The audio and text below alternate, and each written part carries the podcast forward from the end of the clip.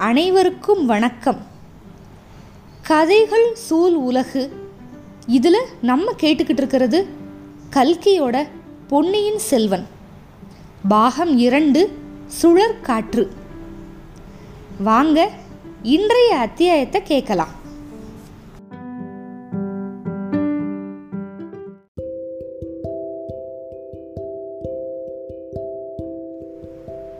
பொன்னியின் செல்வன் பாகம் இரண்டு அத்தியாயம் நாற்பத்து நான்கு. யானை மிரண்டது.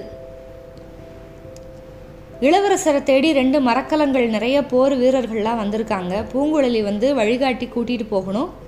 இளவரசரும் போகிறாரு சேனாதிபதி எல்லாருமே வந்து கூட போகிறாங்க இளவரசரை வந்து அங்கே ஒப்படைக்கிற வரைக்கும் அப்படின்னு முடிவு பண்ணிட்டாங்க. இந்த மாதிரி ஒரு முடிவு ஏற்பட்டதுமே சேனாதிபதி வந்து இப்போ பார்த்திபேந்திரனை தனியாக கூட்டிகிட்டு போய் கொஞ்ச நேரம் அந்தரங்கமாக பேசினார். அதுக்கப்புறம் கூட வந்த படை வீரர்களுக்கெல்லாம் தனித்தனியாக நிறையா கட்டளைகள்லாம் கொடுத்தாரு.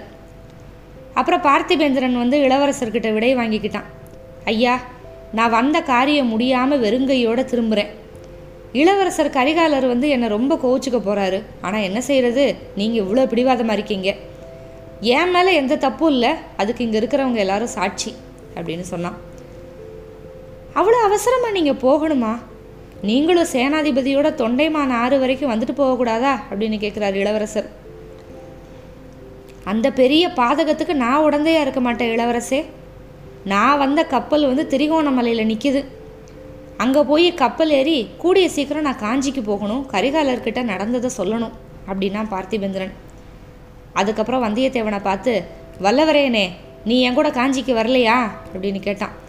வந்தியத்தேவன் இதை எதிர்பார்க்கவே இல்லை. காஞ்சிக்கு போகிறத பற்றி அவன் யோசிக்கவே இல்லை. அப்படியே திடுக்கிட்டு நின்றுட்டு இல்லை இல்லை நான் இளவரசரோட போக போகிறேன் அப்படின்ட்டான். நல்லது.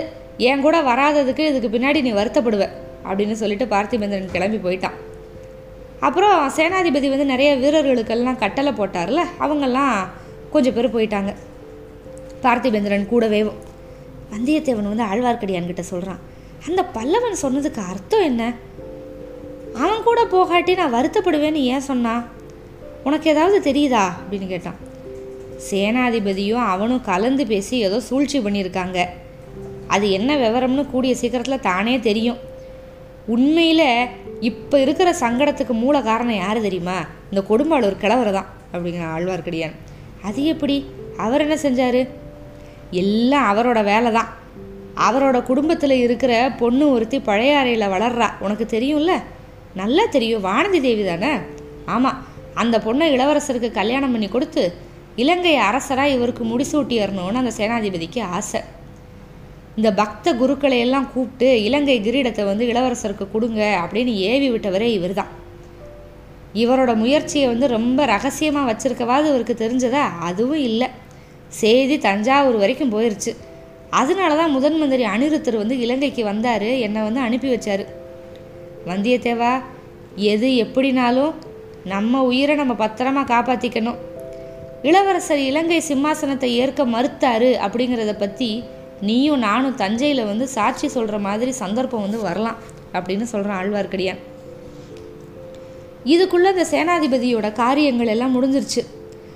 அவரோட வந்த படை வீரர்கள் நாலு பேரை தவிர மற்ற எல்லாரும் வெவ்வேறு திசையில் புறப்பட்டு போயிட்டாங்க. கடைசியாக இளவரசரோட கோஷ்டியும் புறப்பட்டுச்சு. இளவரசர் சேனாதிபதி வந்தியத்தேவன் ஆழ்வார்க்கடியான் இவங்களோட மேலே சொன்ன நாலு வீரர்கள்.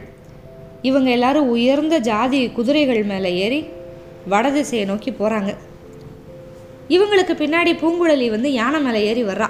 ஜாம் ஜாம்னு கம்பீரமாக பூங்குழலியை தவிர ஒரு யானை பாகனும் இருக்கான் யானை மேலே. கொஞ்ச தூரம் ராஜபாட்டை வழியாகவே போகிறாங்க ஆனால் ராஜபாட்டை வழியாக போகிறது வந்து அவ்வளவா சுலபமாக இல்லை. ஏன்னா எங்கே பார்த்தாலும் ஜனக்கூட்டம் இளவரசர் வர்றாரு அப்படின்னு தெரிய தெரிஞ்சு போச்சு எல்லாருக்கும். இலங்கை தீவோட வடபகுதியில் அப்போல்லாம் தமிழர்கள் தான் அதிகமாக இருந்தாங்க. அங்கங்கே ஜனங்கள் வந்து கும்பல் கும்பலாக நின்று இளவரசர் அருள்மொழிவர்மர் வாழ்க சேனாதிபதி கொடும்பாளூர் வேளார் வாழ்க அப்படின்லாம் கோஷம் போட்டாங்க. சில இடங்களில் ஜனங்கள் வந்து குதிரைகளை சுற்றிக்கிட்டு பின்னாடியே வர ஆரம்பிச்சிட்டாங்க. வர வர பின்னாடியே வர்ற கூட்டம் வந்து அதிகமாகிக்கிட்டே வருது. குதிரைகள்னால வேகமாக போகவே முடியல. அப்புறம் இளவரசர் வந்து சேனாதிபதியோட விவாதிக்கிறாரு. இப்படி நேரம் ஆகிக்கிட்டே இருக்கு அப்படின்னு சொல்லிட்டு ராஜபாட்டையிலேருந்து விலகி காட்டு வழியில் போகலாம் அப்படின்னு முடிவு பண்ணிட்டாங்க. ஜனங்களை அப்படியே கொஞ்சம் கொஞ்சமாக மெதுவாக தட்டி கழிச்சிட்டு காட்டு வெளியில் இப்போ உள்ளே போயிட்டாங்க. காட்டு வெளியில் என்னடனா இயற்கையோட இடையூறுகள். அதனால கொஞ்ச நேரம் வேகமாக போகவே முடியல. அப்புறம் கொஞ்சம் தூரம் போனதும் வந்து ஒரு தாமரை தடாகம் இருக்குது அதோட கரைக்கு வந்ததும் பார்த்தா எதிர்கரையில் ஒரு பெரிய ஜன கும்பலே நிற்கிது இவங்களை பார்த்ததும் அந்த ஜன கும்பல் மத்தியிலிருந்து தார தப்பட்ட கொம்பு பேரிகை எல்லாம் ஒரே சத்தம்.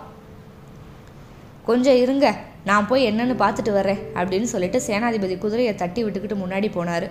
அப்புறம் மறுபடியும் வந்து இளவரசே நீங்கள் இந்த வழியாக வர்றது எப்படியோ பக்கத்து கிராம மக்களுக்கெல்லாம் தெரிஞ்சு போச்சு. இளவரசருக்கு மரியாதை செய்கிறதுக்கு தான் அவங்க வந்திருக்காங்க அப்படின்னாரு. அதுக்குள்ளே ஜனங்கள் கூடவே வந்துட்டாங்க. நெருங்கி வந்துட்டாங்க. இளவரசரை சுற்றி சுற்றி வந்து அடங்காத ஆர்வத்தோடு பார்க்குறாங்க வாழ்த்து ஒளி ஜெய கோஷங்கள் எல்லாத்தையும் கிளப்புனாங்க.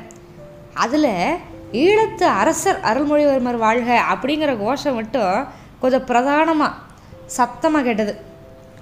இளவரசருக்கு ஒரே சிரிப்பு. அந்த ஜனக்கூட்டத்துக்கு தலைவன் அப்படின்னு ஒருத்தர் தான் அவனை வந்து கூப்பிட்டாரு.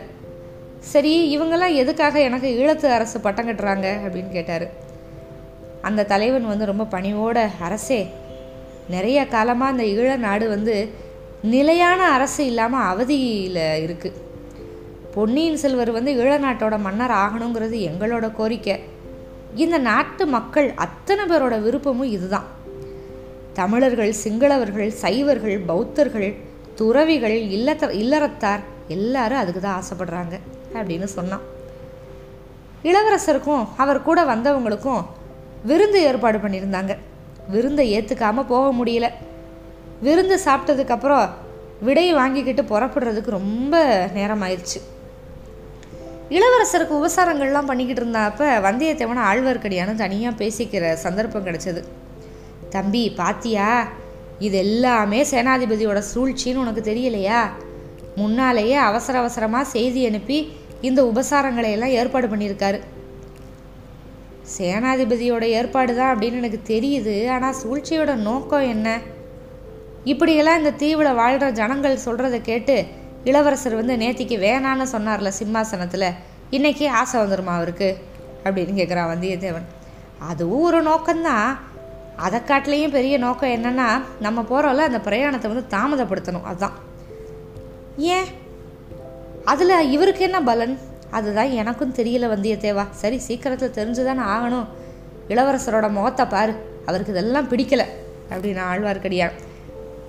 அதாவது ஆத்திரமான வார்த்தைகளை பேசுகிறப்ப கூட இளவரசரோட முகம் வந்து அப்படியே மலர்ந்துருக்கும். ஆனால் இப்போ அப்படியே முகத்தில் எள்ளும் கொள்ளும் வெடிக்குது. புருவங்கள்லாம் நெறிஞ்சு போயிருக்கு. கண்களை பார்த்தா ஏதோ ஆழ்ந்த சிந்தனை. இப்போ நம்ம பூங்குழலி வந்து தாமரை குளத்தோட இன்னொரு கரையில் தன்னந்தனியாக உட்காந்துருக்கா அவள் எதிர்பார்த்த மாதிரி பிரயாணம் உற்சாகமாகவே இல்லை.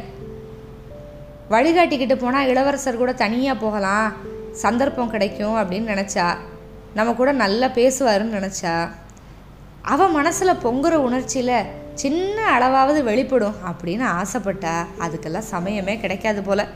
இளவரசு இளவரசரை சுற்றி ஒரே கூட்டமாக இருக்குது அவரை போய் எதிரிகள்கிட்ட மாட்டி விட்ட பழி ஒன்று தான் நம்ம மேலே மிஞ்சும். அந்த பழி நம்மளுக்கு எதுக்கு? இங்கே இருந்துக்கிட்டே யாருக்கும் தெரியாமல் ஓடி போயிடலாமா சேனாதிபதியோட கோவத்திலிருந்து தப்பிச்ச மாதிரியாவது ஆகும் அப்படின்லாம் யோசிக்கிறான். அப்புறம் சேச்சே இந்த சேனாதிபதியோட கோபம் என்ன என்ன பண்ணும்?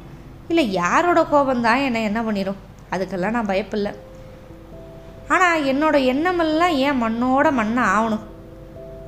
என் நெஞ்சில் இருக்கிற தீ எத்தனை நாள் இப்படி என்னை தகிச்சுக்கிட்டே இருக்கும்? இந்த உடம்புல அந்த உயிர் எதுக்காக இருக்குது திடீர்னு ஒரு இடி விழுந்து என்னை கொலை பண்ணிடக்கூடாதா? இப்படியெல்லாம் ஆயிரம் தடவை ஆசைப்பட்டாச்சு எந்த பயனும் இல்லை. இந்த உயிர் வந்து தானாக போக போகிறதில்ல நானாக ஏதாவது செஞ்சுக்கிட்டா தான் போகும் போல். அப்படின்னு நினச்சிக்கிட்டு இருக்கப்பவே என்ன அப்படின்னா அந்த பாழடைஞ்ச மண்டபத்துக்கு பக்கத்தில் வந்து பூங்குழலியோட கத்தியை பிடிங்கி வந்தியத்தேவன் தூக்கி எரிஞ்சான்ல அதே கத்தி இவ பக்கத்தில் வந்து விழுகுது. இது என்னது அப்படின்னு பார்க்குறா இதை யார் எரிஞ்சிருப்பாங்க? யாரோ இவரோட பகைவர்கள் தான் என்ன கொள்றதுக்காக எரிஞ்சிருக்காங்க. ஐயோ என்ன துரதிருஷ்டம். என் மேலே விழாமல் கொஞ்சம் நகர்ந்து போய் விழுந்துருச்சே. இதுவும் நல்லதுக்கு தான் கையில் அந்த கத்தி இருக்கட்டும். நான் வந்து இளவரசருக்கு கொடுத்த வாக்கை நிறைவேற்றினதுக்கப்புறம் அந்த பாதகர்கள்கிட்ட கொண்டு போய் ஒப்படைச்சதுக்கப்புறம் அவர் முன்னாலேயே இந்த கத்தியால் குத்திக்கிட்டு செத்து போயிடுறேன். சேச்சே எதுக்கு அப்படி அவரோட மனசை கஷ்டப்படுத்தணும்? அவர் கப்பலில் ஏறி போனதுக்கப்புறம் படகுல ஏறி நடுக்கடலுக்கு போய் அங்கே குத்திக்கிட்டு சாகலாம். என்னோட அருமை கத்தியே நீ திரும்பி வந்தல்ல? உன்னை அனுப்புனவங்களுக்கு வந்தனம் அப்படின்னு சொல்லிக்கிட்டு எடுத்து வச்சுக்கிட்டான். ஒருவேளை இளவரசர் மேலே எரியறதுக்கு இது எரிஞ்சிருப்பாங்களோ? ஆமாம் வழியில் எத்தனையோ அபாயங்கள்லாம் நேரலாம் அப்படின்னு கூட சேனாதிபதி சொன்னார். அப்படி ஒரு சந்தர்ப்பம் எனக்கு கிடைக்கக்கூடாதா? அவர் பேரில் குறிப்பாத்து யாராவது ஒருத்தவங்க கத்தி எரிய அது ஏன் நெஞ்சில் வந்து விடக்கூடாதா? அப்படி அவருக்காக நான் சாகிற மாதிரி நேரக்கூடாதா? அப்படி நடந்தா நான் ஒருவேளை ரத்தம் பெருக்கி உயிர் விடுற சமயத்தில் அப்படின்ட்டு ஒரு விசித்திரமான கற்பனை வர பூங்குழலிக்கு. அவளோட நெஞ்சில் வந்து கத்தி பாஞ்சிருக்கு அதுலேருந்து ரத்தம் கொட்டிக்கிட்டு இருக்கு. இளவரசர் ஓடி வராரு. ஐயோ எனக்காக நீ சாகுறியா? அப்படின்னு கேட்குறாரு பூங்குழலிக்கு ஒரே சந்தோஷம். நெஞ்சிலிருந்து ரத்தம் அதிகமாக பீரிட்டுக்கிட்டு வருது. இளவரசர் அவளை தூக்கி மடியில் போட்டுக்கிட்டாரு. அவளோட நெஞ்சிலிருந்து பொங்கி வர்ற ரத்தம் அவரோட உடம்பு உடைகள் எல்லாத்தையும் நினைக்குது. பூங்குழலி கலகலன்னு சிரிக்கிறா இளவரசே இப்போவாது என் மனசில் என்ன இருக்குது அப்படின்னு தெரிஞ்சுக்கிட்டீங்களா? அடி பாவி அது எனக்கு முன்னாடியே தெரியும். இதுக்காகவா செத்து போகிறேன் அப்படின்னு இளவரசர் கத்துறாரு. பூங்குழலிக்கு சந்தோஷம் தாங்கலை ரொம்ப சத்தம் போட்டு சிரிக்கிறா. ஏ பைத்தியமே அப்படிங்கிற குரலை கேட்டது நிமிர்ந்து பார்த்தா முன்னாடி வந்தியத்தேவன் நின்றுக்கிட்டு இருக்கான். இளவரசர் ஏற்கனவே கோபமாக இருக்காரு பிரயாணம் தாமதமாகுதுன்னு. உன்னால் வேற தாமதம் வேணாம் சீக்கிரம் எந்திரிச்சு வா. இங்கே உட்காந்து தனியாக சிரிச்சுக்கிட்டு இருக்க அப்படின்னு கூட்டு போகிறான் பூங்குழலி சிரிப்புக்கிறத நிப்பாட்டவே இல்லை. சிரிச்சுக்கிட்டே எந்திரிச்சு ஓடி போய் யானை மேலே ஏறிக்கிட்டான் கத்தியை வந்து அணைச்சிக்கிட்டு கொஞ்சிறான் திருப்பி வந்துருச்சுல்ல? காட்டு வழியில் இன்னும் கொஞ்சம் தூரம் போனதுக்கப்புறம் எதிர்பார்க்காம இன்னொரு ஒரு சம்பவம். பிரயாணியோட வலது பக்கம் இருந்ததில் அடர்ந்த காடு. அந்த பக்கத்துல இருந்து விர்ருங்கிற சத்தத்தோட ஒரு அம்பு பாஞ்சு வந்துச்சு. இளவரசரை குறி வச்சு தான் அது எய்ய எய்யப்பட்டிருக்கணும். சந்தேகமே இல்லை. ஆனால் அந்த அம்பை விட வேகமாக இளவரசர் வந்து குதிரையோட தலை கைத்தை இழுத்து திருப்பிட்டார். அம்பு அவருக்கு பக்கத்தில் போய் அவர் திருப்பினதுனால அவருக்கு அப்புறம் வந்துக்கிட்டு இருந்த ஆழ்வார்க்கடியான த தலைப்பாக இருக்குல்ல அதில் குத்தி அதை எடுத்துக்கிட்டு போயிடுச்சு அந்த அம்பு. ஆழ்வார்க்கடியானுக்கு ஒன்றும் புரியாமல் அப்படியே தலையை தடவிக்கிட்டு பார்க்குறான் எல்லாரும் அப்படியே திடுக்கிட்டு போயிட்டாங்க. பூங்குழலி ஐயோ அம்பு நம்ம மேலே விழுகலையே அப்படின்னு நினச்சிக்கிறான். அப்புறம் இளவரசே பார்த்தீங்களா உங்களை பாதுகாப்பே இல்லாமல் தனியாக அனுப்பியிருந்தா என்ன ஆயிருக்கும்? அப்படின்னு சொல்லிக்கிட்டு இந்த காவலுக்கு வந்த நாலு வீரர்களை வந்து காட்டுக்குள்ளே அனுப்பி வந்து தேட சொல்கிறாரு சேனாதிபதி. அவங்க கொஞ்ச நேரம் தேடிட்டு யாரும் அகப்படலை அப்படின்ட்டாங்க.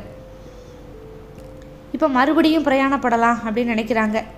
இளவரசரை நடுவுலன்னு வச்சுக்கிட்டு நம்ம நாலா பக்கமும் சூழ்ந்து வரணும் அப்படின்னு சொல்லிட்டு வியூகமெல்லாம் யோசிக்க ஆரம்பிச்சிட்டாங்க. அப்போ இளவரசர் வந்து சேனாதிபதி ஒரு வேண்டுகோள்.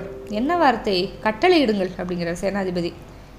நான் வந்து உயிரோட தஞ்சைக்கு போகணும்னு ஆசைப்படுறேன். என் மேலே தப்பு இல்லை அப்படிங்கிறத வந்து என்னோட அப்பா கிட்ட நான் சொல்லணும். அப்பா மட்டும் இல்லை மக்கள் எல்லாருமே ஒத்துக்கணும். நான் நிரூபிக்கணும். அந்த காரியத்தை நிறைவேற்றினதுக்கப்புறம் என்னோட உயிரை பற்றி நான் கவலைப்பட மாட்டேன். அதுக்கு முன்னாலேயே வழியிலேயே நான் சாகுறதுக்கு விருப்பப்படலை. ஐயா உங்கள் உயிருக்கு ஆபத்து வர்றதா இருந்தால் அந்த க்ஷணமே கொடும்பாளூர் வாழை என் நெஞ்சில் செலுத்திக்கிடுவேன் அப்படிங்கிறார் சேனாதிபதி. அதுல எல்லாம் எந்த பயனும் இல்லை சோழ நாடுக்கு பெரிய நஷ்டம் வந்துடும் அப்படிங்கிறாரு. இளவரசர் உங்களை இழக்கிறத காட்டிலையும் பெரிய நஷ்டம் சோழ நாட்டுக்கு வேற என்ன இருக்க முடியும்? உங்களுக்கு ஆபத்து வர்றதுக்கு காரணமாக இருந்துக்கிட்டு அப்புறம் அந்த கொடும்பாளூர் கொடும்பாவி ஏன் உயிரோடு இருக்கணும்? சரி அப்படின்னா என்னோட உயிரை நான் காப்பாற்றிக்கிறது ரொம்ப முக்கியமாகுது. இளவரசே அதை காட்டிலையும் முக்கியமானது இந்த உலகத்தில் வேற எதுவும் இல்லை.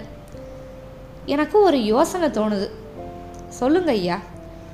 குதிரை மேலே பிரயாணம் பண்ணுற வரைக்கும் கொஞ்சம் நேரத்துக்கு முன்னாடி வந்த அம்பு மாதிரி அபாயங்கள் வந்துக்கிட்டே தான் இருக்கும்.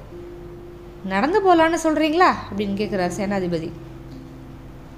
எனக்கு யானையோட பாஷையெல்லாம் நல்லா தெரியும். யானைகள் வந்து நான் சொல்கிறபடி கேட்கும் உங்களுக்கு தெரியும்ல? தெரியும் ஐயா. யானை பாகன் மாதிரி வேஷம் போட்டு இந்த இலங்கை தீவோட பெரிய பகுதியை வந்து நீங்கள் சுற்றி பார்த்துருக்கீங்க. ஆ நான் என்ன சொல்ல போகிறேன் அப்படின்னா மறுபடியும் கொஞ்சம் நேரம் நான் யானை பாகனை ஆறேன். இப்போ யானை யானை பாகனை இருக்கான்ல ஒருத்தன். அவன் கொஞ்சம் தூரம் என் குதிரை மேலே ஏறிக்கிட்டு வரட்டும். சேனாதிபதி அப்படியே முழிக்கிறாரு. ஏன்னா அவர் வந்து நிறைய சதி ஆலோசனையெல்லாம் போட்டு வச்சுருக்காரு. இளவரசருக்கு வந்து யானையை பற்றி வேற நல்லா தெரியும். இளவரசருக்கு வந்து பிரயாணம் தாமதப்படுறதுல வந்து இஷ்டமே இல்லை. யாராவது இளவரசரோட யோசனைக்கு வந்து மாற்று கருத்து சொல்ல மாட்டாங்களா? ஆட்சேபம் சொல்ல மாட்டாங்களான்னு பார்க்குறாரு ஆனால் எல்லாம் கம்முன்னு இருந்தாங்க. ஐயா யானை பாகனுக்கு குதிரை ஏற தெரியுமோ என்னவோ? அப்படின்னு சும்மா ஒரு சமாளிப்பு சொல்கிறாரு தெரியலன்னா நடந்து திரும்பி போகட்டும் அப்படின்றார் இளவரசர். சரி அந்த பொண்ணு பேசவே மாட்டாளே ரொம்ப சங்கோஜியாக இருக்காளே. அவள் உங்களுக்கு சமமாக யானை மேலே உட்கார மாட்டேன்னு சொன்னால் கீழே குதிச்சு நடந்து வரட்டும் அப்படின்ட்டாரு. அதுக்கப்புறம் ஒன்றும் சொல்ல முடியல. சரி உங்கள் சித்தம் இளவரசே அப்படின்ட்டாங்க. இளவரசர் உடனே குதிரையிலேருந்து கீழே குதிச்சு யானைக்கு பக்கத்தில் போனார். பூங்குழலி ஆர்வமாக பார்த்துக்கிட்டு இருக்கா. நீண்ட வியப்பு. யானை பகனை இறக்கி விட்டு அவர் யானை மேலே பாஞ்சு ஏறி அதோட கழுத்தில் உட்காந்துக்கிட்டாரு பிரயாணம் மறுபடியும் துவங்கிருச்சு. பூங்குழலிக்கு இப்போ அப்படி ஒரு புலகாங்கிதம். யானையோட முதுகுக்கு மேலே இருந்து மேகங்கள் மேலையெல்லாம் பாஞ்சா வான வெளியில் சுற்றினா சொர்க்கத்தை எட்டி பார்த்துக்கிட்டு அதோட விவரிக்க முடியாத இன்ப சுகத்தோட இயல்பு அப்படிங்கிறது என்ன அப்படிங்கிறதையும் ஒருவாறு புரிஞ்சுக்கிட்டா. ஆஹா இதுதான் தேவகானமா? இவ்வளோ இன்பமாக இருக்கே அப்படின்னு நினைக்கிறா. எதுனா இளவரசர் பேசுறது. சமுத்திரகுமாரி என்னோட அந்த யானை மேலே தனியாக இருக்கிறது உனக்கு அருவருப்பாக இருக்கா? ஏழு ஜென்மத்தில் நான் செஞ்ச தவத்தினால இந்த பாக்கியம் எனக்கு கிடச்சிருக்கு பிரபு. சரி திடீர்னு இந்த யானைக்கு மதம் பிடிச்சு ஓட ஆரம்பிச்சா நீ பயப்படுவியா? நீங்கள் பக்கத்தில் இருக்கிற வரைக்கும் வானம் இடிஞ்சு விழுந்தாலும் நான் பயப்பட மாட்டேன் ஐயா. சரி உன் படகு எங்கே இருக்குது பூங்குழலி? யானை இரவுத்துறைக்கு பக்கத்தில். இக்கரையிலையா இல்லை அக்கறையிலையா அக்கறையில் தான் படகை நிப்பாட்ட தனி இடம் கிடச்சிச்சு. அதனால் அங்கே தான் நிப்பாட்டிட்டு வந்தேன். அப்படியா? அக்கறையில் படகை நிப்பாட்டிட்டு நீ எப்படி வந்த? எப்படி யானை இரவு துறையை கடந்து வந்த? அப்படின்னு கேட்குறாரு இளவரசர். ஐயா நான் வர்றப்ப கடல் நீர் வந்து கொஞ்சம் கம்மியாக இருந்தது. அதனால் பெரும்பாலும் நடந்து வந்தேன். சில சமயம் நீந்தி வந்தேன். சரி இப்போ இந்த யானை கடலில் இறங்கி போச்சுன்னா நீ பயப்படுவையா? கடல்லையே என்னையை தள்ளி விட்டாலும் எனக்கு கவலை இல்லை. நான் தான் சமுத்திரகுமாரி இல்லை. நீங்கள் தானே பேர் வச்சீங்க? அப்படிங்கிறான். சரி உன்னோட படகு இருக்கிற இடத்துக்கு போனதும் அதில் நம்ம ஏறிக்கலாம். நீ தான் படகு தள்ளிக்கிட்டு வரணும். ரெண்டு பேரை வச்சு தள்ளுவியா? பத்து வயசுக்கு முதல்ல இருந்து நான் துடுப்பு பிடிச்சிக்கிட்டு இருக்கேன். அந்த கை இது. அரண்மனை பெண்கள் மாதிரி மலர் மாதிரி மிருதுவான கைகள் இல்லை. உங்கள் சிநேகிதர் வந்தியத்தேவராக வச்சுக்கிட்டு நான் படகு தள்ளிட்டு வந்தேன் அவர் சொல்லலையா? சொன்னார் பூங்குழலி. ஆனால் இன்னைக்கு அதை விட நீ வேகமாக தள்ளணும். தொண்டைமான் ஆரோட முகத்துவாரத்தில் கப்பல்கள் வந்து நிற்கிற இடத்துக்கு ரொம்ப சீக்கிரமாக போகணும். இளவரசே இந்த கொடூரமான காரியத்தை செய்யணும்னு ஏன் சொல்கிறீங்க உங்களை தப்பு விற்கிறதுக்கு தானே ஓடோடி வந்தேன். இப்போ அங்கேயே கொண்டு போய் விட சொல்கிறீங்க ஏன் இவ்வளவு கொடூரம்? பூங்குழலி என்னோட அப்பா சக்கரவர்த்தி நோய்வாய்ப்பட்டிருக்கிறது உனக்கு தெரியும்ல? தெரியும் ஐயா. வானத்தில் கொஞ்ச நாளாக வால் நட்சத்திரம் தெரியுது அப்படின்னு ஜனங்க பேசிக்கிறாங்க. ஆ எந்த நொடியிலையும் என்னோட அப்பா இறந்து போகலாம். இல்லையா? பூங்குழலி ஒன்றுமே பேசலை. அமைதியாக இருக்கா. ஒருவேளை அவர் இந்த உலகத்தை நீத்து இறந்து போகிறாரு அப்படின்னு சொன்னால் அவருக்கு எதிராக நான் சதி செஞ்சு ராஜ்யத்தை பிடிக்க முயற்சி பண்ணேன் அப்படிங்கிற எண்ணத்தோடு அவர் செத்து போகிறது நல்லதா? ஐயா சக்கரவர்த்தி அப்படி நினைக்கவே மாட்டார். இது பழுவேட்டரையர்களோட சூழ்ச்சி. சரி அப்படிப்பட்ட பழுவேட்டரையர்கள்கிட்ட கூட நான் குற்றமற்றவன் அப்படின்னு நிரூபிக்க ஆசைப்படுறேன். எதுக்கு ஐயா? உண்மையிலேயே எனக்கு ராஜி ஆள்றதுல ஆசை இல்லை பூங்குழலி. வேற எதில் தான் உங்களுக்கு ஆசை? படகுல ஏறி முடிவே இல்லாத கடலில் என்னென்னைக்கு போய்கிட்டே இருக்கணும்னு ஆசை. கடல்களுக்கு அப்பால் இந்த ஈழ நாட்டை மாதிரி எத்தனையோ நாடுகள் இருக்குமா? அந்த நாட்டுக்கெல்லாம் போகணும் அந்த நாட்டு மக்களையெல்லாம் பார்த்து பேசணும். உடனே அவளை அறியாமலேயே பூங்குழலி விந்தை விந்தை அப்படிங்கிறா. எது விந்தை? இல்லை என் மனசில் இருக்கிற அதே ஆசை உங்கள் மனசுலேயும் இருக்குது அதான் ஆச்சரியப்படுறேன். நீங்கள் அப்படியெல்லாம் கடல் பிரயாணம் ஆரம்பிக்கிறப்ப என்னையும் கூட்டிகிட்டு போவீங்களா? சரி கூட்டிகிட்டு போகிறேன் ஆனால் இப்போ நான் செய்ய வேண்டிய கடமையை செய்யணும். அதுக்கு நீ உதவி செய்வையா? சரின்னு சொல்லிட்டா. ஒன்று பண்ணு. நீ ஒரு பீடத்துக்கு மேலே உட்காந்துருக்கல அது ரெண்டு பக்கமும் கயிறு தொங்குது. அதை எடுத்து உன்னை கெட்டியாக கட்டிக்க. எதுக்காக இளவரசே? இப்போ யானை மதம் பிடிச்சி ஓடப்போகுது. அப்படின்னு சொல்லிட்டு இளவரசர் வந்து யானையோட மத்தகத்தை அப்படியே கையில் தடவி கொடுத்த மாதிரியே அதோட காது பக்கத்தில் போய் ஏதோ சொன்னார். யானையோட நட வேகம் வந்து அப்படியே அதிகமாயிருச்சு. திருப்பி யா இளவரசர் வந்து குனிஞ்சு யானையோட செவி அண்டையில் குனிஞ்சு அதுக்கப்புறமும் ஏதோ சொன்னார் அவ்வளவுதான். நட அப்படியே ஓட்டமாச்சு. துதிக்கையை தூக்கிக்கிட்டு ஒரு தடவை பயங்கரமாக பிளிரல் சத்தம் போட்டுக்கிட்டு ஓட ஆரம்பிச்சிருச்சு. சூறாவளி காற்று சொலண்டு சொலண்டு அடிக்கிறப்ப காடுகளில் மரங்கள் படுற பாடு அன்னைக்கு அந்த யானையோட வேகத்தினால பட்டுச்சு. சட்ட சட்ட சட்டன்னு மரங்களும் மரக்கிளைகளும் சரிஞ்சு விழுகுது. பூமியே அதிருது. எட்டு திக்குகளும் நடு நடுங்குச்சு. மரங்களை மரங்களுக்கு மேலே இருந்த பறவை இனங்கள்லாம் சிறகுகளை சட்ட சட்ட சட்டன்னு அடிச்சுக்கிட்டு பீதி கொண்ட குரலில் கூவிக்கிட்டு பறக்குது. காட்டில் மறைஞ்சு மறைஞ்சிருந்த மிருகங்கள்லாம் வெளியே வந்துக்கிட்டு நாலாபுரமும் விழுந்தடிச்சு ஓடுது. ஐயையோ யானைக்கு மதம் பிடிச்சிருச்சு போலயே இது என்ன விபரீதம் அப்படின்னு சேனாதிபதி பூதி விக்ரமகேசரி கத்துறாரு. இவ்வளவு தூரம் இளவரசர் சொல்லியிருந்தும் பூங்குழலிக்கும் கொஞ்சம் பயமாயிருச்சு. அவளோட முகத்தில் அப்படியே பயப்பிராந்தியத்தோட அறிகுறி. பூங்குழலி ஒரு பெரிய பயங்கரமான பிரம்மாண்டமான கடல் சுழல் அகப்பட்டுக்கிட்ட அந்த மாதிரி இருந்தது. அதே சுழல் அகப்பட்டுக்கிட்டு இளவரசரை சுற்றி சுற்றி வந்தார். யானையும் அப்படியே சுற்றி சுற்றி வந்துச்சு. புயல் காற்றுல தள்ளப்பட்டு ஓடுற கருப்பான மேகம் மாதிரி யானை போய்கிட்டு இருந்துச்சு. கடைசியாக யானை இரவுத்துறைக்கு போயிடுச்சு அங்கே இலங்கை தீவோட கீழ்ப்புறத்து கடலும் மேற்புறத்து கடலும் ஒன்றா சேரும். அந்த ஜலசந்தியோட ரொம்ப குறுகலான இடத்துக்கு தான் யானை இரவு அப்படின்னு பேர். இலங்கை தீவோட வடபகுதியையும் மத்திய பகுதியையும் ஒன்று சேர்ந்த அந்த கடல் துறையில் யானை இறங்குருச்சு. அனுமார் தூக்கி போட்ட மலை கடலில் விழுந்தா எப்படி இருக்கும்? அந்த மாதிரி யானை வந்து இப்போ அந்த இடத்துல விழுந்தது. பிரயாணத்தை தாமதப்படுத்தக்கூடாது அப்படிங்கிறதுக்காகத்தான் யானை பாகனா இளவரசர் மாறுறாரு அப்படிங்கிறது ஒருவாறு சேனாதிபதிக்கு வந்து புரிஞ்சது. ஆனால் யாருமே ஆட்சேபம் தெரிவிக்கலை. இப்போ அதே மாதிரி யானைக்கு மதம் பிடிக்க வச்சு இளவரசர் வந்து யானை இரவுத்துறை வரைக்கும் போயிட்டாரு. நம்ம வந்தியத்தேவன் ஆழ்வார்க்கடியான கூட அவர் கண்டுக்கவே இல்லை. இப்போ அவங்கெல்லாம் எப்படி இவர் எங்கே இருக்காரோ அந்த இடத்துக்கு வரப்போகிறாங்க அவங்கெல்லாம் வர்றதுக்கு ரொம்ப நேரம் எடுக்கும். இனி இப்போ யானை இரவுத்துறை வரைக்கும் வந்திருக்காங்க. இங்கேருந்து தொண்டைமானாறு வரைக்கும் அவங்க போகணும். அடுத்து என்ன நடக்குதுன்னு பார்க்கலாம். காத்திருங்கள். அத்தியாயம் நாற்பத்து ஐந்துக்கு. நன்றி.